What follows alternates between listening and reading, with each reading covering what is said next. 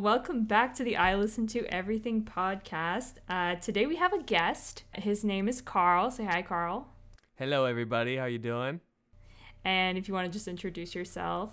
Yeah, sure. Uh, I don't know how to how to introduce myself anymore. Um, I'm I'm Carl. uh, I like Long West Beach. No, um, I uh I am basically friends with uh Jen and Andrew. Um, I used to do music. I used to be kind of in in the scene in Montreal. Um, no longer doing that anymore, but kind of doing it as a hobby. And I just came to join because I, I like talking a lot about music and, and you know, and uh, really excited to be on here. And I've heard some of Carl's stuff, and yes, he is very good. Um, and Carl is one of Andrew's longtime friends. Yes, he's like a brother from another mother. Yes. True that, true that. and okay, so today we're going to be talking about grunge. Um, I'm gonna go into like the overview, uh, and then if you guys want to just, you know, chime in, say whatever you well, think. Since we have Carl on the episode, I want to know like when you were doing music, did you used to do grunge or anything like that back in the day? Um, I I think I tried at one point. Um, back in I think it was back in in uh, so CEGEP or college or whatever we want to call it. Um, mm-hmm. but uh, so that was but, circa around what years? Oh, like 2017, I think. Yeah, so I tried. I almost got signed to a label because of that. Funny story. Um, Actually, but, I did not know that. That's yeah. Like, like I, I, I tried to make an album and it like almost got signed to a label. I, I someone cool. passed it. Someone passed it to the label, and I didn't know about it. I was like, "Wait, what are you doing?" and then they're like, "Oh yeah, it went to the second level." I'm like, "What?" so but uh, but yeah, no, but yeah, I experimented with it. Before. And but what kind of music were you making when you almost got? Well, you were close to getting signed. Um, so at that point, I was kind of messing around with rock and um, a lot of like sound effects, and I was like, I think I had one song that I tried to do like Pink Floydish kind of weird synthy, oh, spacey cool. vibes. So I was just experimenting with different things and try to come up with um like an album concept. I think it was like a six song EP or whatever. So yeah. Okay, I did hear your stuff early on. You did have good riffs and instrumentals. So. Yeah, I think I got turned down because they were like, "You need a band. You can't just be one person." So, I see. All yeah, right. That's rude. yeah, they lost out. They lost yeah. out on my my niceness. Definitely. okay. Um, we're gonna have to do another podcast and and listen to um or episode I mean and listen to Carl's music one day. So now let's go into like a little overview of uh, grunge. Um, so basically, grunge was like a subgenre of alternative rock. Uh, that emerged during like the mid 80s in Seattle, which is why sometimes it's known as the Seattle sound. And this sound became known as grunge because it was expensive and time consuming to get a record to get a recording to sound clean. And so grunge is kind of like slang for like dirty. And so that's how the word like the the genre itself became known as grunge. So some think the word doesn't really have like a clear defi- definition and uh, the most popular grunge bands actually they all sound kind of different because they all get influences from different um, uh, genres so like some right. are more punk some are more metal um, for example, Nirvana has a lot more punk influences. Uh, and Pearl Jam is a bit more like classic rock. And Soundgarden and Alice in Chains get their influences from like more metal um, influences. Um, basically, it was a fusion of all these genres so punk, rock, heavy metal. Um, and it's kind of similar to punk because it had like sort of a raw like lo-fi sound and like a similar lyrical content. And it had that like distorted electric guitar um, electric bass guitar drums and vocals usually. Uh, a lot of the influences were from like indie rock bands like sonic youth. And the lyrics were mostly like angst filled and like introspective. A lot of the themes involved like social alienation self doubt, abuse, neglect, betrayal, um, social or emotional isolation, addiction, um, psychological trauma, and desire for freedom. And it's often referred to as like ugly, um, but grunge artists wanted to mirror like the ugliness of the world around them and shine the light on the real world. Um, yeah. So do you have anything to say about that, Carl? Well, I was gonna say that um, for I guess I guess on top of reading or whatever and stuff like that. But yeah, it definitely has like, I guess what people normally look at grunge is like very teenage angsty and kind of like, kind of I guess anti-social a little bit in a way. It's just like people don't really know how to like talk with the other world and just kind of like finding a way to kind of go against it. I guess that's mm. kind of what grunge. I guess what grunge mostly gives off to most people. Yeah, it's kind of like a rebellion. It's Right. like, yeah, like teen angst, that kind of thing. Smells Right. like Teen Spirit, you know what I mean? Yeah, I mean that's that's the, pretty much the anthem of grunge music, right? So yeah. Exactly. Um, so yeah, that obviously is uh, "Smells Like Teen Spirit" is a not is a song by Nirvana, um, and some of the like most notable artists of the grunge genre were Nirvana, Soundgarden, Alice in Chains, Mother Love Bone, Green River, Pearl Jam, um, Mudhoney, and I, I- I, would I would even say um some offspring would actually be considered grunge. Low self esteem or self esteem. That song definitely has grunge influence too. Well, like a lot of these bands were like around the same time, and I think I said earlier it's like kind of like a loosely defined genre, so like you can't really like pinpoint it to a specific thing. I mean, I was just like searching what are some grunge bands, and I didn't see The Offspring, I don't think, but like Right. Definitely a lot of the bands at this time would be considered would would have like grunge influences. Like for example, like I thought Smashing Pumpkins would be considered grunge, but they're not really. But a Hmm. lot of their songs have like grungy Well, like they- sounds. They showed up at the time of when grunge was at its best. yeah, yeah, Yeah. of They're course. considered um, alternative rock. yeah, exactly. Yeah, it, I find it funny though if you look at a link uh, list of like grunge bands on Google, like if you just search it, Smashing Pumpkins actually does appear on that list. But yeah, you're right. Like it's not fully. But then I think if you go it's- to like Wikipedia, it's not listed in the the list of genre. I don't remember if it was or not. I Yeah. think Could it's be. similar to how most rappers after the phase of mumble rap got categorized as mumble rap, even though they're not. I think it's a Mm. similar situation. Yeah, like some of the some of the right. grunge artists were like, "No, we're not grunge." Like they saw they didn't think of it as like a good term to call themselves. So it's like similar to that in a way. right, um, right. So just to continue like my list of bands here. Uh, so I said Mud Mudhoney, I think. Um, Tad, which is a great name. Uh, Temple of the Dog, Skin Yard, Bush, Stone Temple Pilots, uh, Melvins, Screaming Trees, Babes in Toyland, um, and this one surprised me the most. Um, Nickelback. Apparently, their earlier stuff was sort of grunge. I don't know. I think their first album maybe, but Maybe. aside from that, like no, like I don't know what they've. I don't know. Yeah, What they've morphed into is What like something else. they just became a photograph. Okay.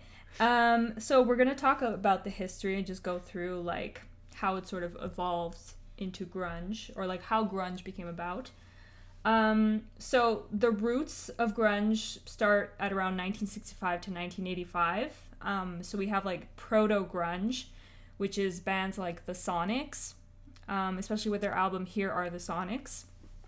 Also, Neil Young is a very big influence on a lot of grunge bands, uh, especially Kurt Cobain and Pearl Jam.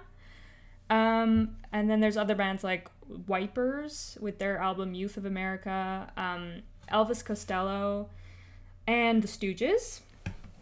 And um, so, like I said earlier, grunge came from the Seattle area. Um, and Seattle's isolation from other cities is kind of what led to the grunge genre because it was like a very remote city that was ignored by the American media at the time. And it was also a very working class city. So it was very poor, which is like responsible for a lot of the grunge ideals and like the fashion too.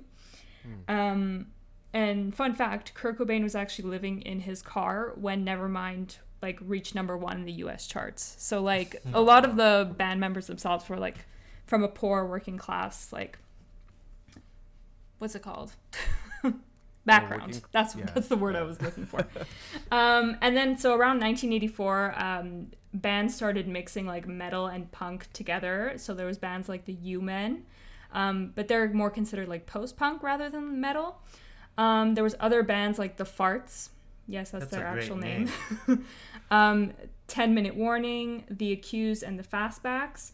And there was also like a slow and heavy and like sludgy style of uh, of like music, like the Melvins.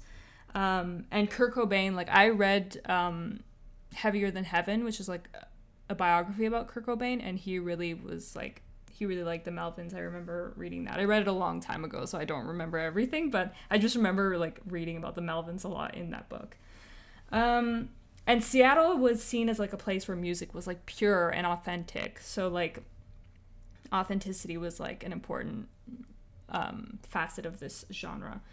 Uh, and then there was other bands that were like important influences such, such as I think we mentioned Sonic Youth, but also Pixies, uh, Dinosaur Jr., and Butthole Surfers. Um, yeah, yeah, yeah. uh, Kurt Cobain loved Butthole Surfers and Pixies a lot. Um, I'm going to be talking about Kurt Cobain because I just know a lot about him because I read books about him. But also, he's like the biggest like artist of the, well, like Yeah. musician of this genre. Of yeah, course. when you think Yeah. of grunge, you think of Kurt. you th- yeah, you go He's automatically go to him. He's basically the Bob Marley of grunge. That's pretty Exactly. much what you would say, right? Yeah. Um, and a lot of heavy metal of like the 70s was very like crucial to like how grunge became about. So like Black Sabbath, um, and Led Zeppelin, also thrash metal. So like they had a similar way of thinking with like hardcore punk, which is a big influence on like the grunge ideals. Um, and Black Flag, which is a hardcore punk band, they were they had a strong impact in Seattle, so they were very like influential to a lot of these bands. Um, and it was very different to like hair metal, which was big at the time in the 80s. Um, a lot of the bands like were very against hair metal. Um, uh, Charles R. Cross, who is the author of Heavier Than Heaven, he said grunge was the culmination of 20 years of punk rock development. So just to give you an idea, um, and this time period was like the golden age of failure because of a lot of a lot of the political movements in the United States were like just seen as a big failure at this time. Um, and so the American youth started to embrace um, basically like this idea of like embracing being a loser. Um, even in like Kurt Cobain's, well, in Nirvana's songs, I think one of the lyrics, well, it's in Smells Like Teen Spirit, I think, where he says it's fun to lose and to pretend. Um, I remember being a kid around that time and seeing the older kids and stuff have that vibe and persona. yeah, they had that Mm. like mentality. Um, so Drew, you grew up not you do, you didn't grow up around this time, but you were like a kid. How old were you when grunge was popular? It was like the early, late '80s, early '90s. So like you were born in the late '80s. I was born in 86, so when I was a child, grunge was pretty much at its peak, right. I would say. Let's say like 1991 was like the biggest year for grunge, I think. Mhm. Um, or maybe ni- so like 91 to 93, I think. Yeah. Um, you were around like what? Mm, four, five, six, seven, around those ages. Yeah. So, when you get to like age six and seven, you see your friends' older brothers, like you get influenced by it a little bit. right. So Um, I was born in 1993, and we're gonna see later that um, that was apparently the year the grunge died. So it's your fault. you're welcome, everyone. Um, Carl, you, I forget, like, So yeah, I was born in 1990. okay, Um, yeah, and uh, and I think it was kind of like slab in the middle with a lot of music stuff like. Um, but I definitely on my side I grew up a lot with rock and and also grunge and alternative rock as well. Primarily because of my brother that introduced me to it. Um, but uh, but I also like grew up on other stuff like disco. So shout out to the disco um, podcast that you guys did. So I was like, Yeah. oh, I was listening to it. I'm like, oh yeah, I know these things. Like I know this. Um, but yeah, like I listened to, uh, I listened and grew up listening to it as well. So yeah. Cool. All right. So um, let's continue on with the history. So then from 1985 to 1991, um, Green River, their album Come On Down is kind of known as like the first grunge record. Grunge had like a very like low budget recording. Uh, as we mentioned before, and it got some media, but then it got some media attention, and bands started moving to Seattle to find that grunge sound. Um, Mudhoney's Steve Turner called these bands pretend bands. So there was like a, you know, they, they were against this kind of thing. Um, and then grunge bands started to like change their sound as a result of that, and they added more melody into their songs. Um, and then Soundgarden was the first band to sign a major label, and then Nirvana, and then Alice in Chains. Um, so then from 1991 to 1997, um, Nevermind is released. Uh, that's like Nirvana's biggest album. And Smells Like Teen Spirit is what really kicked grunge into gear and it went mainstream. It had constant airplay on MTV and it actually replaced um, Michael Jackson Michael Jackson's Dangerous at number one in 1992. Um, it established the cultural and commercial viability of alternative rock in general. That was a direct quote um, from I don't know who I didn't write down where it's from, uh, but just to give you a sense of like how popular it was at the time. So before grunge, like glam metal had dominated rock music in the 80s, and we also mentioned hair metal. Um, but now authentic music was in favor. So um, I guess authentic because like glam metal was was you know it's in the name. It's like glamorous. It's like they're about like their looks and like performing and, and all that. And hair metal was more just like I, I think I think hair metal and glam metal were the same. If I'm not Same mistaken, thing, I might be wrong. Stage but- presence. Oh, might oh have been see. I, I yeah, like you had like that. Motley Crue and stuff like that. Yeah, they were very like, I think like view conscious of like your hair and like the looks and stuff. Like it was very superficial. Very superficial. Okay, okay, thank you for the No worries. yeah, so now the grunge bands were like, okay, we're more authentic. We're more about like the lyrics and like the you know the meaning of it all. Um, and then grunge also started becoming like a fashion fad. Um, uh, so actually, let me just find that article. Unless Carl, you have anything to say about that, or Drew? Um, I don't know. Hot topic. Uh, um, actually, I don't have anything on me, but I I do know like I think it's like maybe early two thousands. Grunge was like yeah like a very popular uh, look. Like if you wanted to have the grunge look, you have the flannel. You have the the the, Never- the Nevermind T-shirt, right? You would have Yeah. whatever the jeans, ripped jeans, whatever. Yeah, so the like wash ripped jeans. that light Exactly, yeah. color. So there was like a certain look s- that you wanted to be grunge, but it, it was so far away from the actual music, Yeah. and it became its own thing. And most people that would wear a Nevermind T-shirt would have no idea who Nirvana was. Yeah, um, I, I remember reading about that. There was this, like a resurgence of like the fashion of grunge um, in the early two, 2000s, and even in the 2000 like in the early 2010s. I remember on Tumblr like just seeing a lot of like grunge coming back in fashion, like a lot of flannel and like darker makeup and things like that. Um, and you know, people that were obsessed with Kurt Cobain and just reposting pictures of him. Yeah. it was a really big thing back when I was on Tumblr in like Yeah. 2014. I remember when people were all fascinated by the 27 Club, which I think we can maybe. Oh, I think we're probably gonna bring up that later in the show. But yeah, like they were all obsessed with it too as well. So okay, I can't find that article that I was talk that I was going to talk about. But anyways, um the fashion was basically just like very like a lot of flannel, a lot of like working class attire, so like which is kind of like indicative of like the area that it's from. So like they, they didn't put a lot of thought of into what they wore. They just wore like whatever they had. So the fashion it wasn't really like thought of. It was just like, okay, well we're gonna wear our flannels and and white t-shirts or plain clothes. our ripped up jeans and things like that. Mhm. Like and our boots, or I think they wore boots, I don't know. And Converse, obviously. yeah, yeah, like things I thi- like that. yeah. I think it definitely goes with like working class, like you Yeah. know, working class people wear kind of thing, and then like they that just like lumberjack oh attire. yeah, yeah, lumberjack attire, pretty much. yeah and then um this is kind of funny and i remember like remember we watched that documentary drew about grunge and some and sub pop that what that's what it was it was a documentary on sub pop um, there was like a fake list of grunge slang terms that was pos- posted in the New York Times.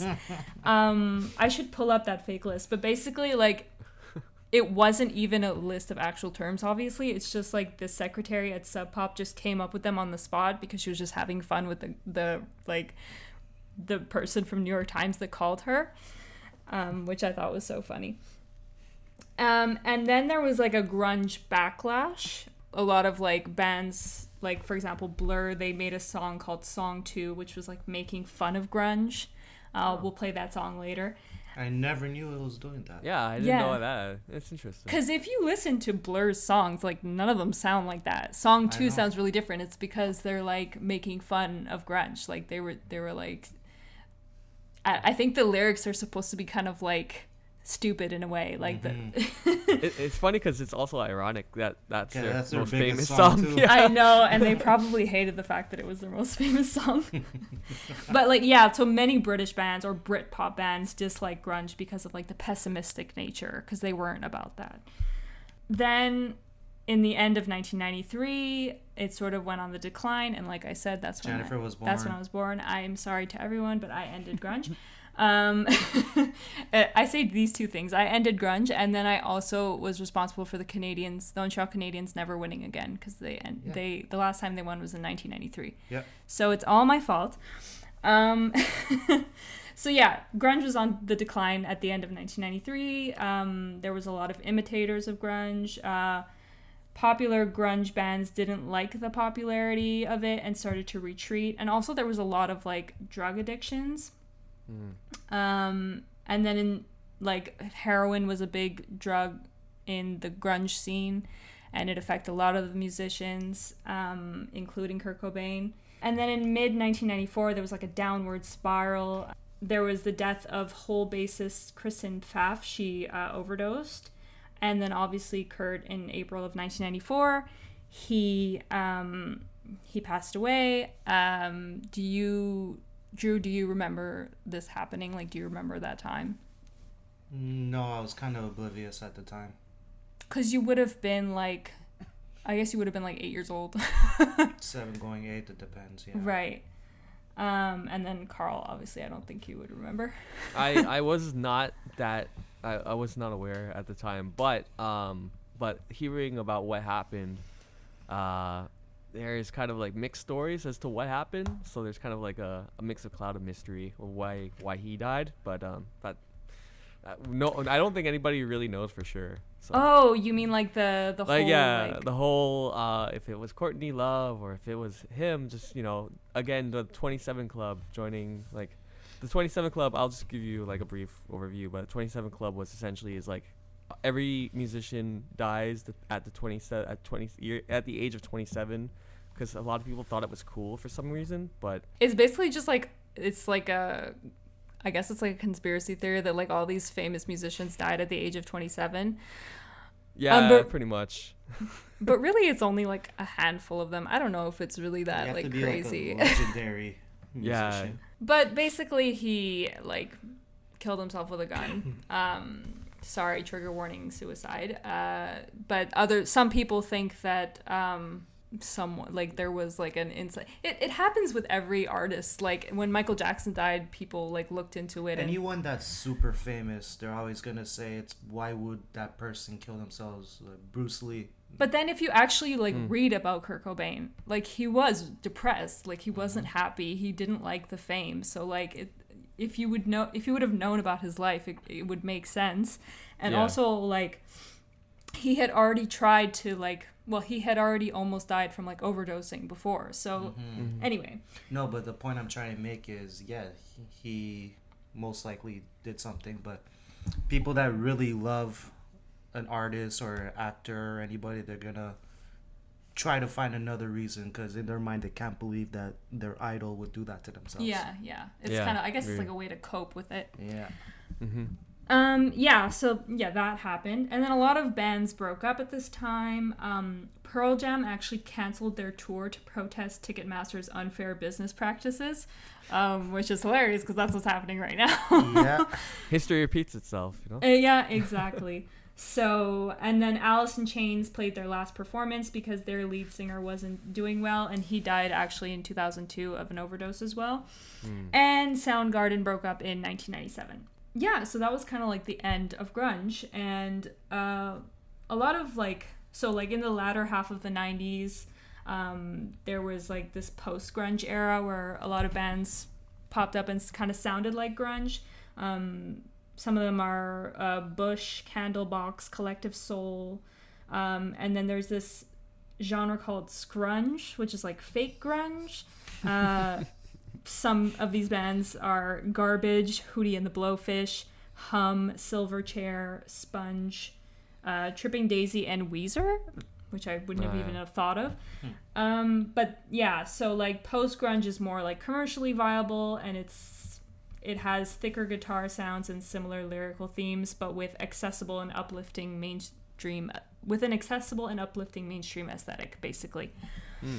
Um, Wait, which one was um the aesthetic one? The one with garbage and stuff, or yeah, I, I'm like I'm not too sure, but basically like it's like the later half of the '90s, the bands that popped up during that time. okay? I'm only asking because I you I, when I was a kid, I did listen to garbage and um I think Bush. I think they were called Bush X at first, and then they removed the Mm. X for uh copyright reasons. So Right. yeah. I know about Hum because I remember uh, we had an album I think from Hum in our in our house at one point. So yeah. I had that. I th- if it's the same album, I Is it with the the one with the zebra? I think. Yes, exactly. Yeah, it's yeah, such yeah, a good album. one. It, yeah, I love that album. Um, yeah, so then that was post grunge, and then there's something called second wave post grunge in the late 90s and early 2000s, which we kind of talked about earlier. Well, we talked about the fashion, but basically, like bands like Creed, Nickelback, Three Doors Down, Puddle of Mudd, Foo Fighters, Staind, Matchbox 20. Um, these are what is associated like as the second wave post grunge, and they were criticized for like their more commercial sound and a worldview built around the comforts of community and romantic relationships. so rom- romance equals bad, you're not allowed to have sex. or, or you're not allowed to be in love, basically. Um, yeah. So that's that's basically the history that I have. Uh, do you do any of you have anything to add about that? Uh, history wise, I don't know too much about the history of, of grunge aside from like personal like like the music scene in Montreal, like in terms of, of the bands and stuff. But that was like later on. That was maybe like 2010s. So Wait, so can you talk about that? Because I I don't know anything about that. oh, just like just um the music scene in general. Uh, there was like different venues in Montreal that had like grunge shows. So you would have maybe like uh, there was a place called uh, Catacombs would had like grunge and then metal, and they would also have punk, and then there was Piranha Bar as well, which was um, like another venue that had a lot of different grunge shows as well. So you can definitely see what the the grunge scene was like uh, back in like the twenty I think it's like 2010s or something like that. So Oh, but that was that was there was a there was a point where grunge was coming back um, around that time. Did not know that. Um, I s- just remembered that I saw a TikTok the other day uh, about. It was in French. It was about what's that uh, club that's really popular? Foufounes Electric. Yeah, Foufounes Électriques. Thank you. Yeah, yeah. Um, so uh, yeah, I saw a TikTok about like this guy who I think um, was a I don't know he was a, like a DJ or something there, and he was telling the story about how uh, Nirvana played there once, and he was like, and Kurt Cobain was climbing the walls apparently, and it was this very like. It was this very iconic performance. Um, I will post that probably in the story on our Instagram, which is I think it's listen to everything dot pod. Um, anyways, I'll post it in the description of uh, this episode. Um, yeah, so so we talked about the history. Um, oh, okay. I actually found uh, what I wanted to say about clothing. So clothing was like a more like mundane everyday style. So like basically what they would wear the same clothes at home that they would wear on stage. Um, and they had sort of like a slacker, like slouchy look, um, which is like contrasted to how uh, punks usually dress, which was a, not like put together, but like grunge was just a bit more like, uh, you know, we look a bit more like we just got out of bed or something like that. Um, And this was because they wanted to seem authentic. They didn't want to seem like they're putting on a show.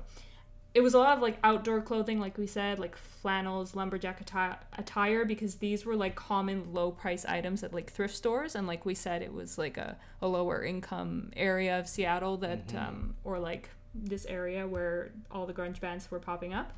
Um, there was like an unkept appearance and long hair to conceal your face as like a mask to express your innermost thoughts. Um, because your face expresses your innermost thoughts, so you need like a mask to hide yourself, which is very like. It reminds me of emo. Yeah. You know, like the, the hairstyles, the emo hairstyles. Well, uh, didn't emo come afterwards? Like it came a few years after. So exactly. yes. Yeah. Yeah, So it's probably influenced by grunge. Um, and then like ripped jeans, thermal underwear, Doc Martens, band tees, oversized sweaters, uh, long skirts, and ripped tights. But I thought Doc Martens were expensive. Well, yes, but like, I The- guess the- if you're gonna buy a boot and you want it to like last you a while, like I have Doc Martens and I've had them since I was 17. Okay. I, And they're so I guess good. if, but I guess if you're buying a fashion sense, uh, if you're buying a fashion of a genre, normally you will have money. Usually, I No, think that's from what I perspective of like if you're gonna buy like for example, when I was younger, I used to buy like those long tees. I used to when I was doing hip hop with like the long tees, and you know how expensive those things are, like forty bucks. Like you need money to buy those. Ah, you were shopping at the wrong spots. I never spend forty bucks. I spent forty bucks. I spent forty bucks for like five of them.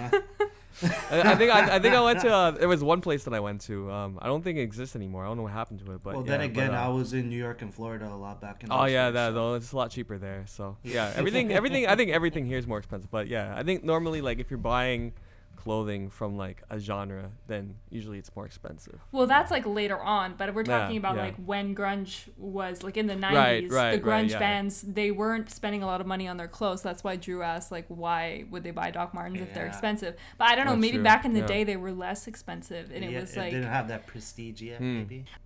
So it was all, so yeah, it was very like anti-consumerist uh, compared to like the flashy aesthetic of the 80s. And for like female grunge bands, um, there was something called Kinderwhore, which is basically like dressing kind of like a kid, like baby doll dresses. um, I thought they would get all services for like Kinder toys and chocolate. no, Okay. that's not about that. Alright. and then like a Peter Pan collar, but then they would wear like heavy makeup, dark eyeliner, and like little barrettes because that's what kids wear, and like Mary Janes. Um, so that was the style for like the women. Uh, but a lot of band, well, a lot of like like Kurt, for example, Kurt Cobain, he wore both men and women's clothing uh, because well, if you like have listened to Kurt's interviews, like I okay, so when I was a teenager, I really liked Nirvana and I really liked Kurt Cobain because I would watch his interviews and and he would like it was obvious that he was very like anti like he didn't like sexism, like he was he had the same ideals that I did and he he also like wasn't afraid to like dress in women's clothing, which I liked. Like I don't like it when men are too macho. So and he so basically he was like the antithesis of the macho American man. Mm. Mm. So, yeah, so that's like the style. But something important that we should talk about um, that we didn't we didn't talk about in the history, and it it wasn't even mentioned in like the Wikipedia article, which is crazy. I had to research a bit more. Um, but there is a band that's like known as like kind of like the first, not the first grunge band, but a very big influence on grunge, and Yeah. their name is Bam Bam. Um, and the singer Tina Bell, uh, she's known as like the godmother of grunge, and she's actually a black woman, which is which is rare to see in grunge bands. We don't really see that many women, and um, so yeah, it's crazy to think that like a black woman started like the sound of grunge. Um, so we're gonna play a bit of her, a bit of their music after. But Carl, did you want to say anything about that? Yeah, so I, I looked up to it because like I, I never learned I never learned about this until like maybe today or yesterday or whatever, and like it, it's interesting because basically she not only she was one of the few uh, black singers of a of a grunge band, she also influenced uh, Nirvana, Pearl Jam, and basically like she had she had Kurt Cobain and other members of like Pearl Jam basically being roadies for her. So like roadies being like people who pretty much work on their like tour bus or whatever, you know. So and and the fact too that she basically had to deal with a lot of BS while she was doing performance. Like for example, the article that I was reading was talking about how she was performing one day. And like there were the um, there were these skinhead skinheads right uh, racist dudes in in front and basically you know calling her the N word and stuff like that. And she basically took a mic uh, mic stand and just kind of swung it around and bashed their I face in. so when I was reading that, I was like, oh, that's that's that's badass. Like, um, but like she had to deal with a lot of issues, and unfortunately, she she at one point she just gave up while doing music. She um once once I think once uh grunge became really popular, she just gave up on it, and unfortunately, it didn't really um pan out because she she struggled with um afterwards she struggled a lot with uh with uh, addiction and, and alcoholism and stuff like that. Um, but but yeah, like it's good that she's finally getting the recognition that she deserves. I think that's important.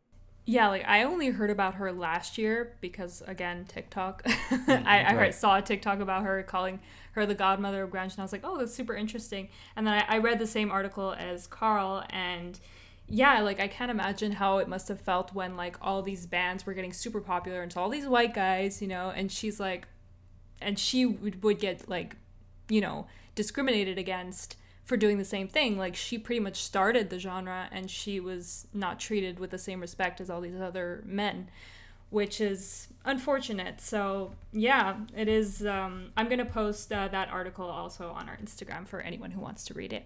Mm. So Very yeah, that's article, Tina. Bell. Yeah, Tina Bell. It, so the article is called "The Black Godmother of Grunge: Who Inspired Your Favorite Bands." There, sorry, just also to interject too. There's also um, Living Color. I don't know if you ever heard of Living Color. I think oh they were yes. they were pre grunge, but they also definitely influenced. I was listening to them, um, Cult of Personality. That song That's a definitely song. has a lot of um, elements and riffs that Pearl Jam like uses later on. Like it sounds a lot similar. Like there's a lot of similarity between the two bands. Um, also, I think Fishbone as well is another band. Fishbone is also a really another band that you can uh, that you can look into. I think it's more on the punk side, but it also has a lot of like 90s grunge feel to it as well. So yeah, Yeah, I didn't even think about Living Color, and my dad is my dad used to listen to Living Color. I remember them. I really like them. Um, that's really cool. Okay, so okay, one last thing I wanted to say because we sort of like talked about um, heroin, but like I, you know, we're gonna notice like with a lot of genres that like there's always gonna be drugs that are somehow, you know, that a lot of It- artists are using at at at the time that these genres are really popular. It- it's actually Um, yeah, it's actually common in the music industry though. Drugs in general, of course. like um, no matter what music genre that you do, there's so much pressure to perform, so much pressure to do well, especially when you're dealing with like a lot of like the um the big studios and stuff. That normally like drugs are there, like oh hey, you're a lot of stress here, have some cocaine, or here have some like you know. Um, so there's a lot of just stress and influence by other people, and no matter what genre of music you're doing, it's always gonna be there. It's Yeah. unfortunately, but like well, it's unfortunate, but also like some people use it to just like enhance like. Yeah, creative juice. yeah, yeah, Yeah. yeah. So yeah. it d- depends. like on if you're they like to if you're doing it for yourself and you're like okay, like I know, you know, then it's Like, okay. know I, guess I guess it's okay, whatever. but like a lot of times it's like if it's pressured on you, then it's like uh, oh. Yeah, and like Yeah. with grunge, unfortunately, it was heroin that was like a really big drug, which can be highly addictive Mm. and um, very destructive. Like a lot of uh, artists overdose, unfortunately. And the drugs that were used for like you know grunge's heyday uh, were basically like drugs that mirrored like the self-hating nihilistic aspect of the music so this is why heroin was really popular and there's a, a book from um, that stated that uh, you know in the 80s people used cocaine to socialize and celebrate good times. They used it as like a stimulant. But in the 90s uh, the depressant heroin was used to retreat into a cocoon and like be sheltered away from like a harsh unforgiving world. Mm. um so yeah i guess it's like kind of like a negative thing. It's like anyways. And a lot and yeah. like i said a lot of artists overdosed and died. And uh, but also there was a lot of use of like marijuana mdma and and coffee Yeah, I guess coffee's a drug. I guess uh like I guess it is. well it's seattle right like there that's where Slaps like arm, you know? Like Isn't that where Starbucks was founded? that's what i was gonna say like Yeah. seattle has a big like that like makes a lot of coffee sense. Yeah. So, you know, it depends on how you look at it. All right, so let's listen to some music now. All right, so I think that obviously the first song that we have to play is, um, you know, none other than uh, Smells Like Teen Spirit, of course.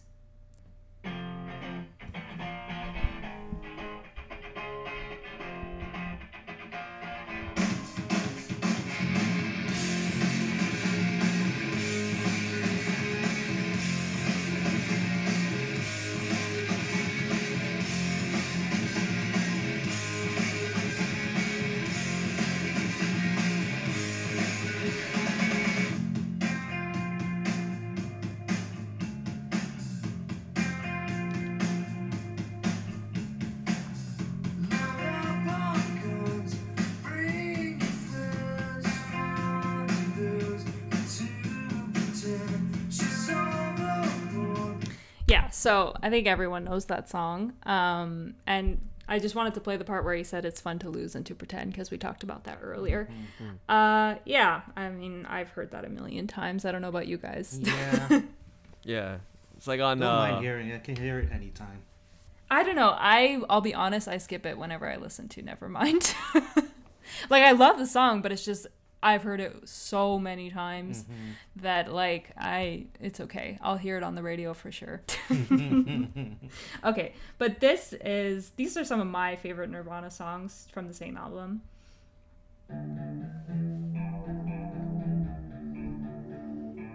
This is Come As You Are.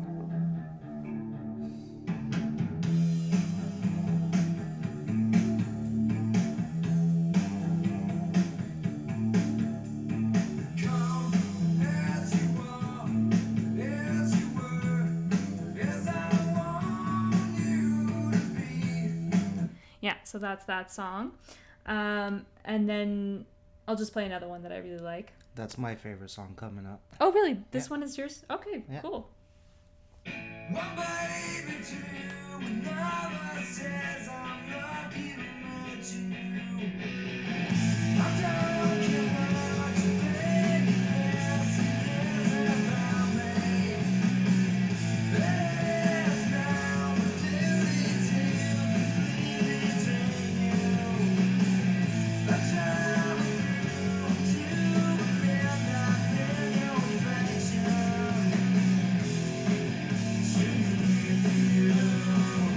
It's interesting that that's your favorite one because it's definitely a lot more melodic.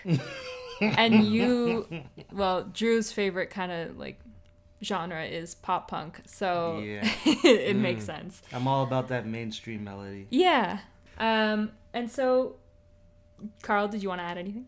Oh, I was just gonna say, um, actually linking back to the, uh, the previous podcast, basically, uh, the song coming, oh, the, the other one that we just listened to, you don't really understand totally what he's saying, and it's kind of just like a melange of like words and stuff. Yeah, that's so And true. And so, like, see, I'm always relevant. Um,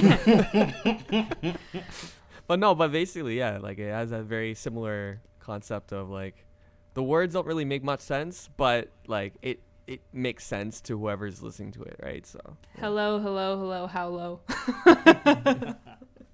like, what is he saying? What is he talking about?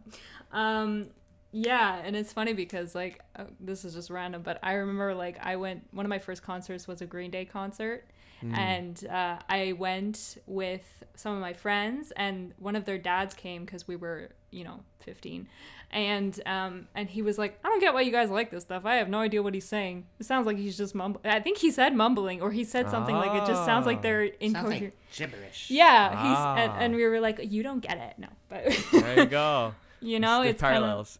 They're like Exactly. kids, kids these days, you know. yeah, it's the same Yeah. kind of thing. It's Shut up, old head. just- okay, Okay, boomer. Sorry, I had to get. it off my chest. okay. So the next song that we're gonna play um, is Soundgarden, and um, actually no. First, I want to play this song. Is Alice in Chains? It's called Them Bones.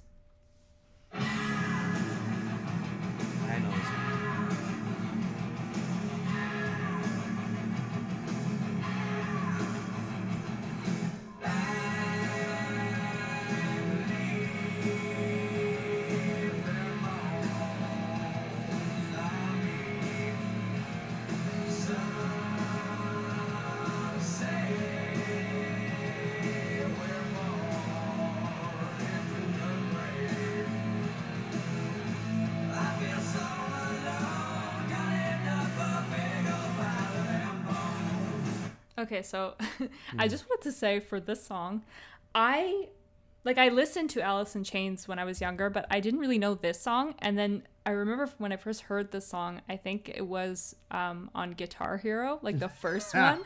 and I was like, what is this metal song? Like, I thought it was a metal song. I didn't know it was a grunge song. So it's funny because when I was talking about the history, I said that like some bands were more influenced by metal. And you Yeah. could definitely hear Yeah, that yeah. in the song because I, lit- I legit thought it was a metal song. yeah, you can you can definitely hear the the Black Sabbath influence in this. Oh my Like, God, Black Sabbath and. Ozzy Osbourne. Yeah. Definitely. Okay, and then um, this is my favorite Soundgarden song.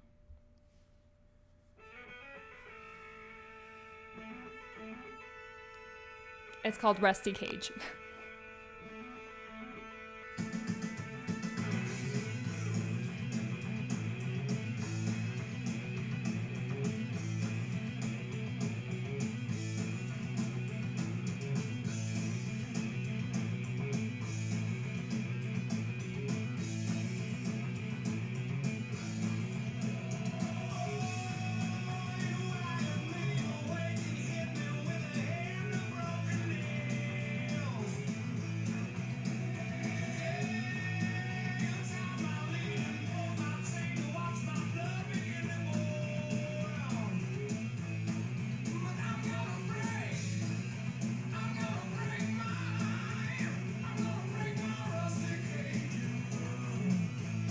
played a lot of that one, sorry.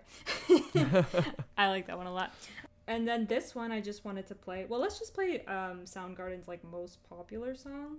Um, just so you guys whoever's listening and who doesn't really know much will be like, "Oh yeah, I know that song." So this is Black Hole Sun. Oh yeah.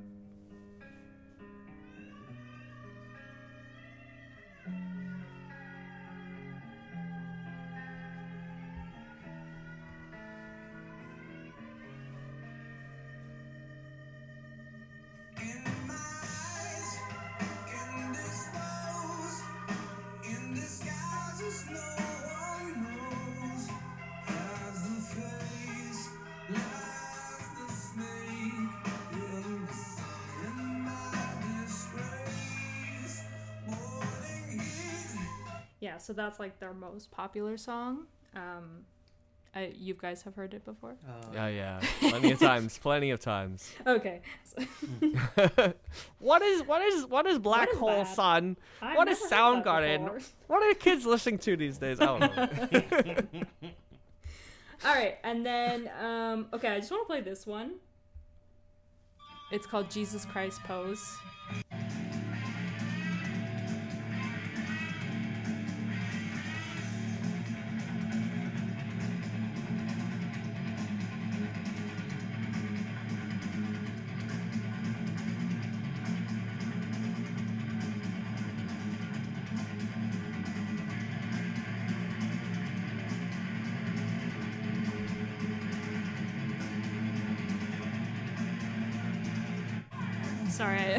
Know when he would be singing.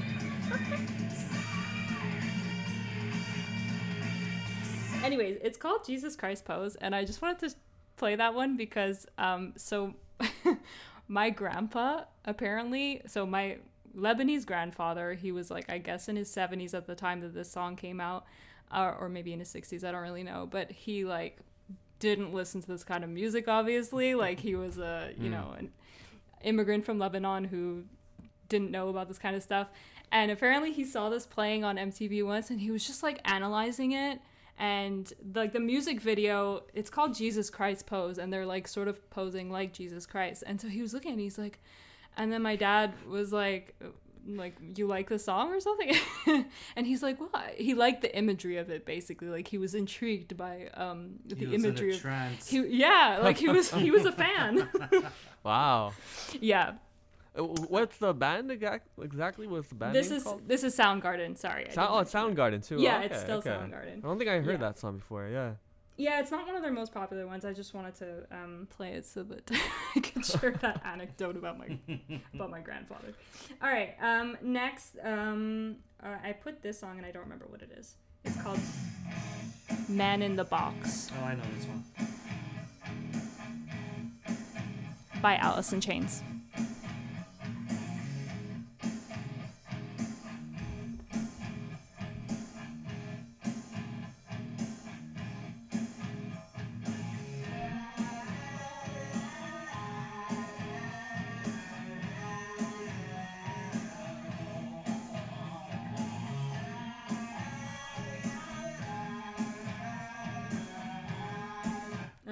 That's that song. Um, okay, then we have Pearl Jam, of course. This is one of their most famous ones. Like it sounds completely different to me, almost. Really? Not like completely different, but it's it's such a different vibe. Maybe the audio quality is better in 2023. No, that's not it.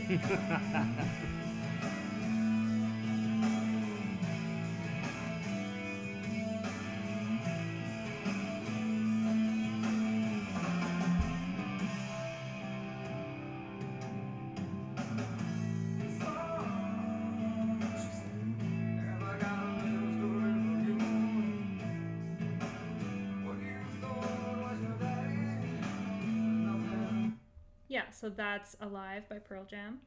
Um, I'm also going to play this one called Daughter.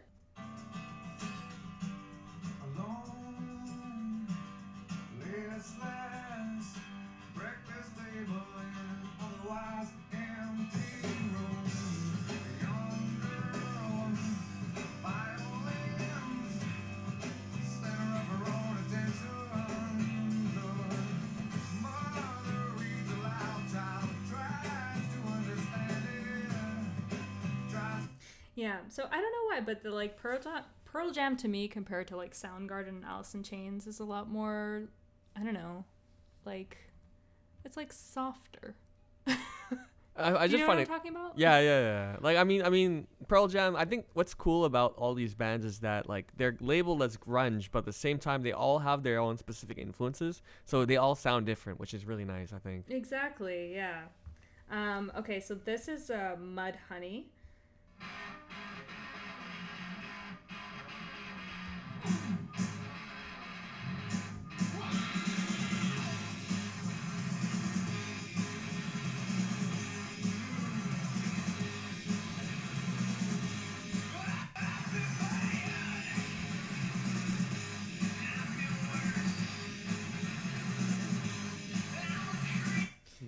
That song. Yeah, they're I not as like it. popular, but like like they're very to me they're like very grunge. They, they know have why. they have a very UK rock style though. I noticed like the rock, the UK rock style has like a lot of like drums, like s- solo drums like that, or like I thought was kind of interesting though.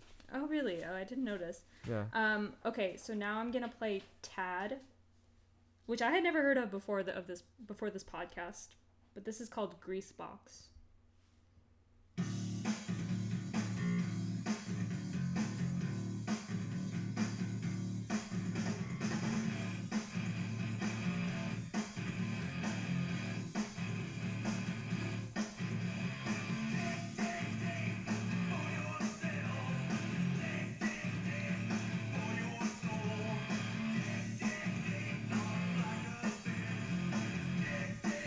Guys, if you didn't think that this music couldn't be danced to, Andrew is just.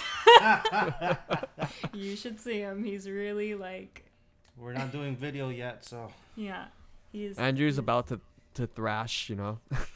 No, but he's he's not dancing like how you you would think someone would dance to this music. We should we should But just have like a virtual we should just have like a virtual mosh pit and just like throw Andrew in there and be like, all right, the Andrew, go. is, did it work? My dancing to it. No, it did. It looked. It, I mean, maybe you would stand out if you were at a show, just grooving, you know. But um, but it was very cute. Okay. Uh, okay, let's play some Bam Bam. Let's hear like the beginnings of grunge. So this is Ground Zero.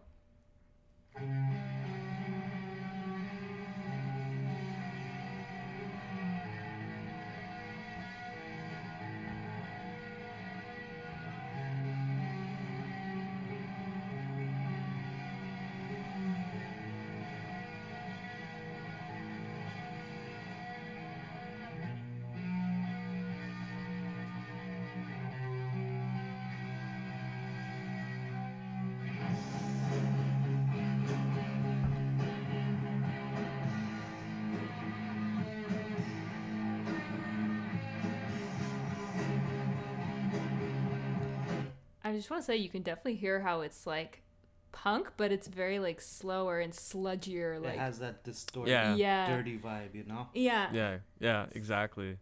That's really cool. I'll skip a little bit.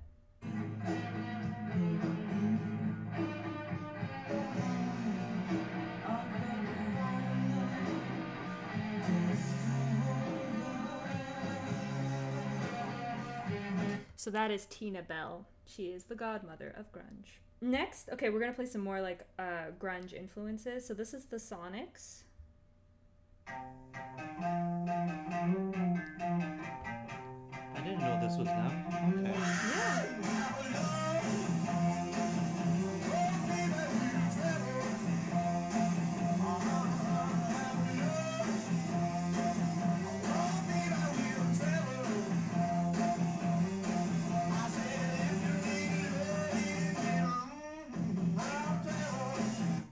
Love that.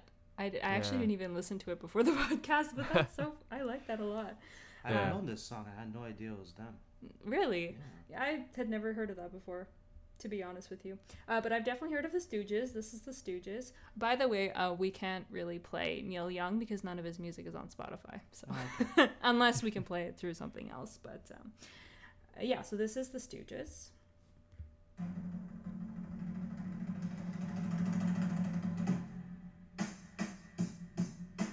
It's called Dirt.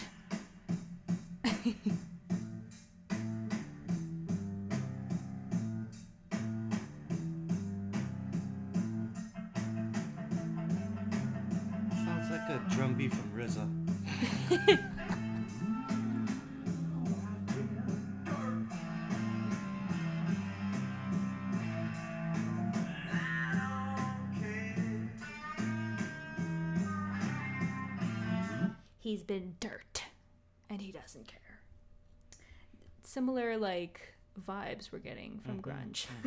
Mm, Um It okay. makes sense. yeah, it makes it makes a lot of sense. I, Um, I agree. Okay, and then this is uh Melvins. It's called Raise a Paw.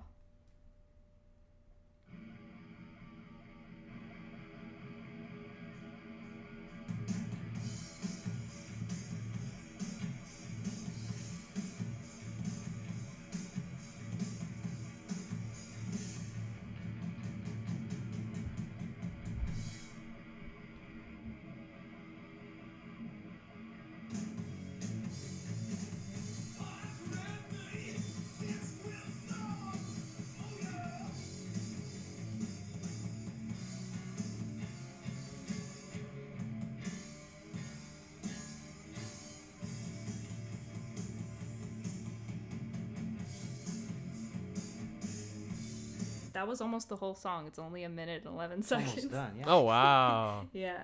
Wow. Yes, which is very punk, yeah. Um, okay, so let's play some STP or Stone Temple Pilots.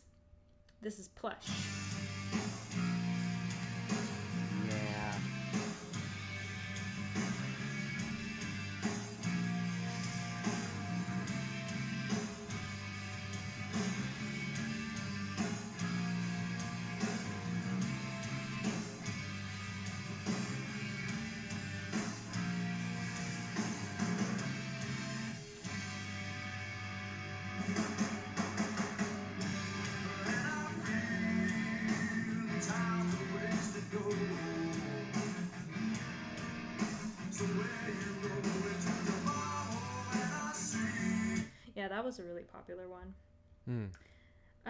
And then we've also got Vasoline.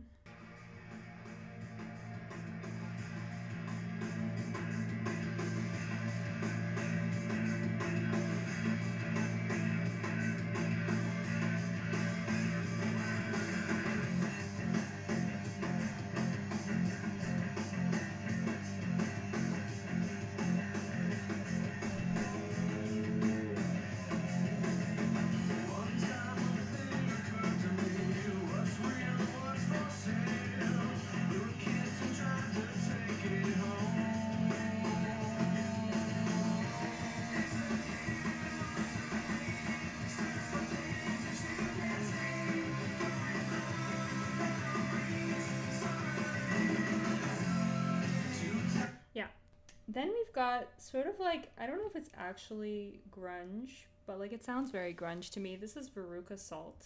Oh, I remember that band.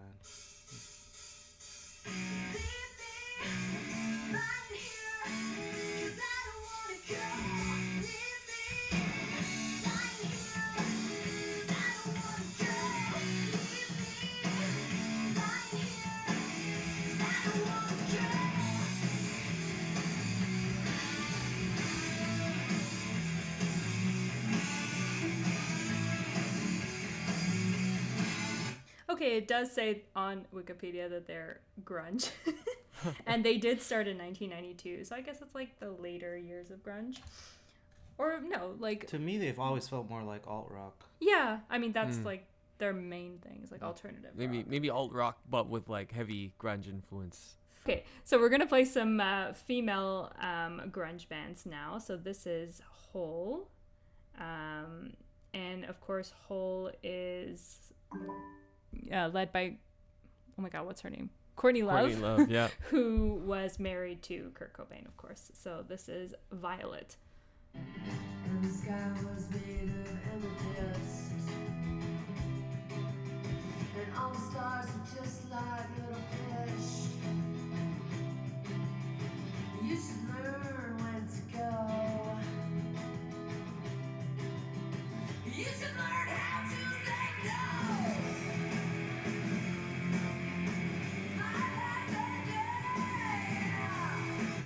Yeah, so that was uh, Hole, and then we've got Babes in Toyland. This is called Bruise Violet.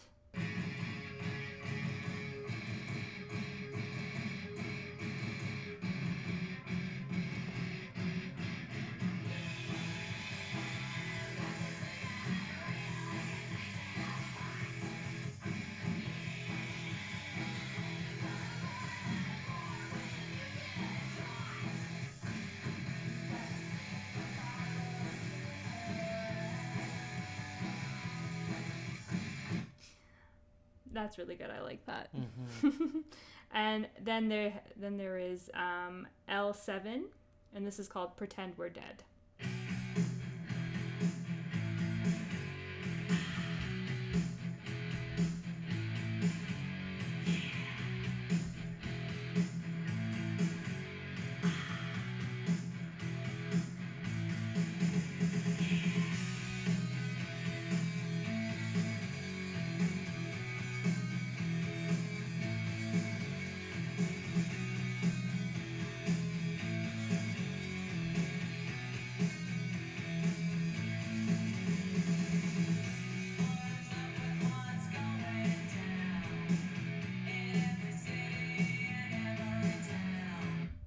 That was L7. I really like that one. Had a, a nice vibe to it. I remember talking about Tripping Daisy. Yes, so that this is like the the scrunge, the fake the fake grunge. Uh, this is Tripping Daisy.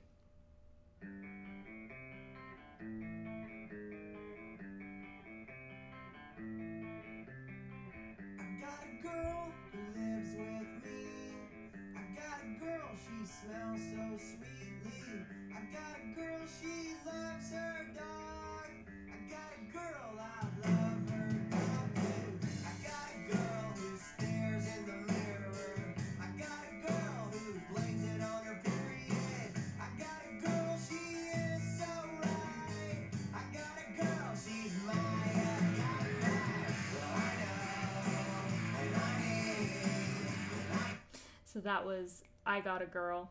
It was fake though. It's fake grunge, okay? You- you- it's you- grunge. You know what just reminded me? You know that song Teenage Dirtbag? Was it by we uh what's the name of no, the, the uh, it's by oh my god, I forgot the name of them. Hold on, by Wheatus. Wheatus, yeah, that would be considered fake grunge too, I believe, right? I guess so. Yeah, it's like a Because similar basically sound. kind of similar, but like later on and stuff like that. Yeah. Yeah, exactly, and more commercial. Mm. Um, okay, and then I also have um, this is another Veruca Salt. It's called Seether. I just like this one a lot.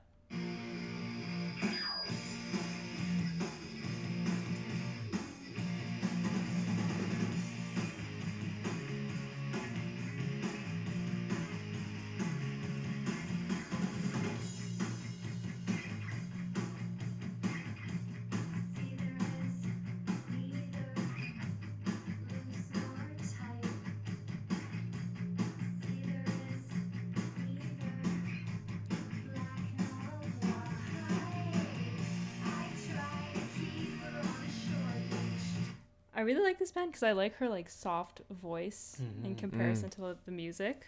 I just like the contrast of it. Okay, so lastly, we're just gonna play song two just to show you um, mm-hmm. Blur making fun of grunge.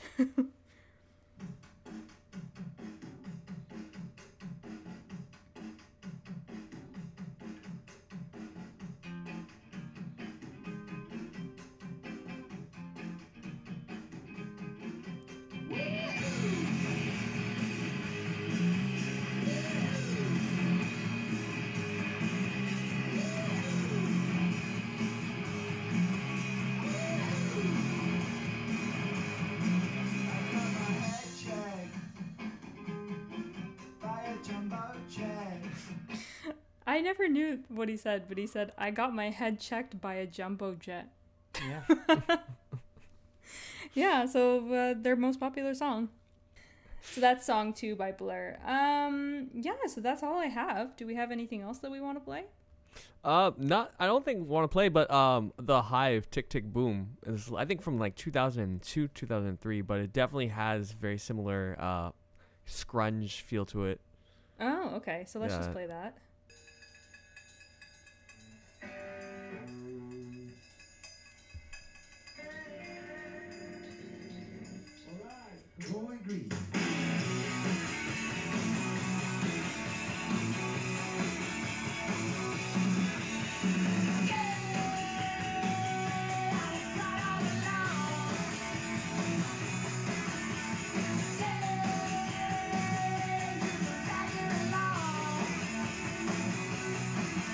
Yeah, I could definitely hear the influences Yeah, in they- that one. There's th- there's influence, but I think like they're more on the rock side. But like yeah, the the influence of scrunge definitely is there.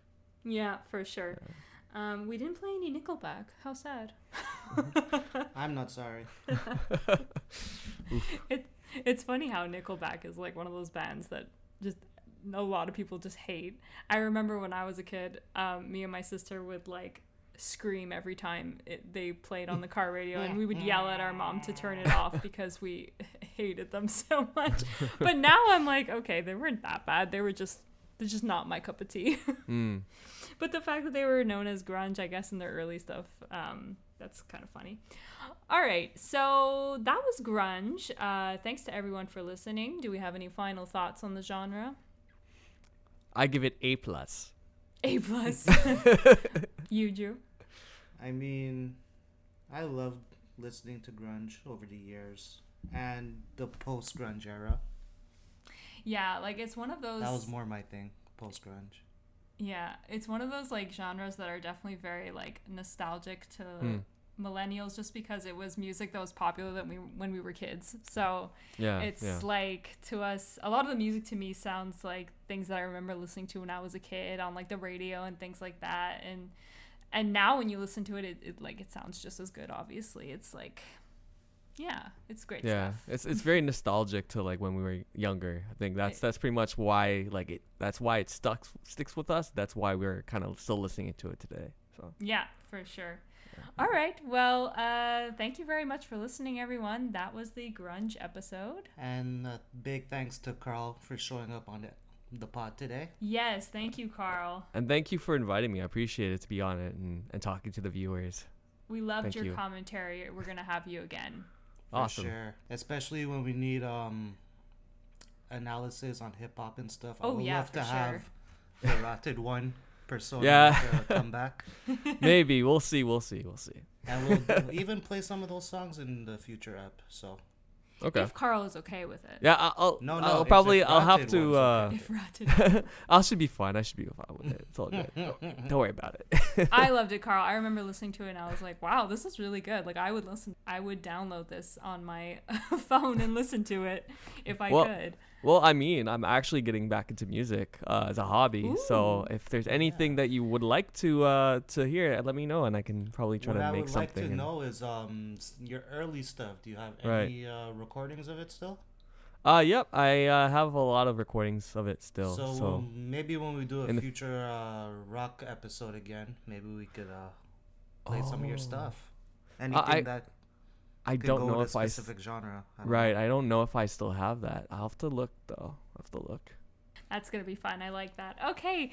Um, thanks so much for listening, everyone. Also, sorry for uh, last episode. I know that, like, in the middle of the episode, it kind of skipped and, like, some of the audio is missing. And I, I mentioned it in the description that it's because of my uh, shitty laptop. So sorry about that. Um, it's old. I've had it for a long time uh, and I need to buy a new one, but not right now. It's hard to replace family members though. So Family members. your laptop's your baby. no, it's not. It's a piece of crap. I hate it. Uh, you're definitely not having. It. No, I'm joking. I need like a good one, but I yeah, I need to invest money into that. And anyways, um, so yeah, I do apologize for that, but hopefully this episode is gonna be better. So far, everything looks good. So yeah, uh, thanks again for for listening, everyone, and tune in next time on I Listen to Everything. Goodbye. Bye bye now.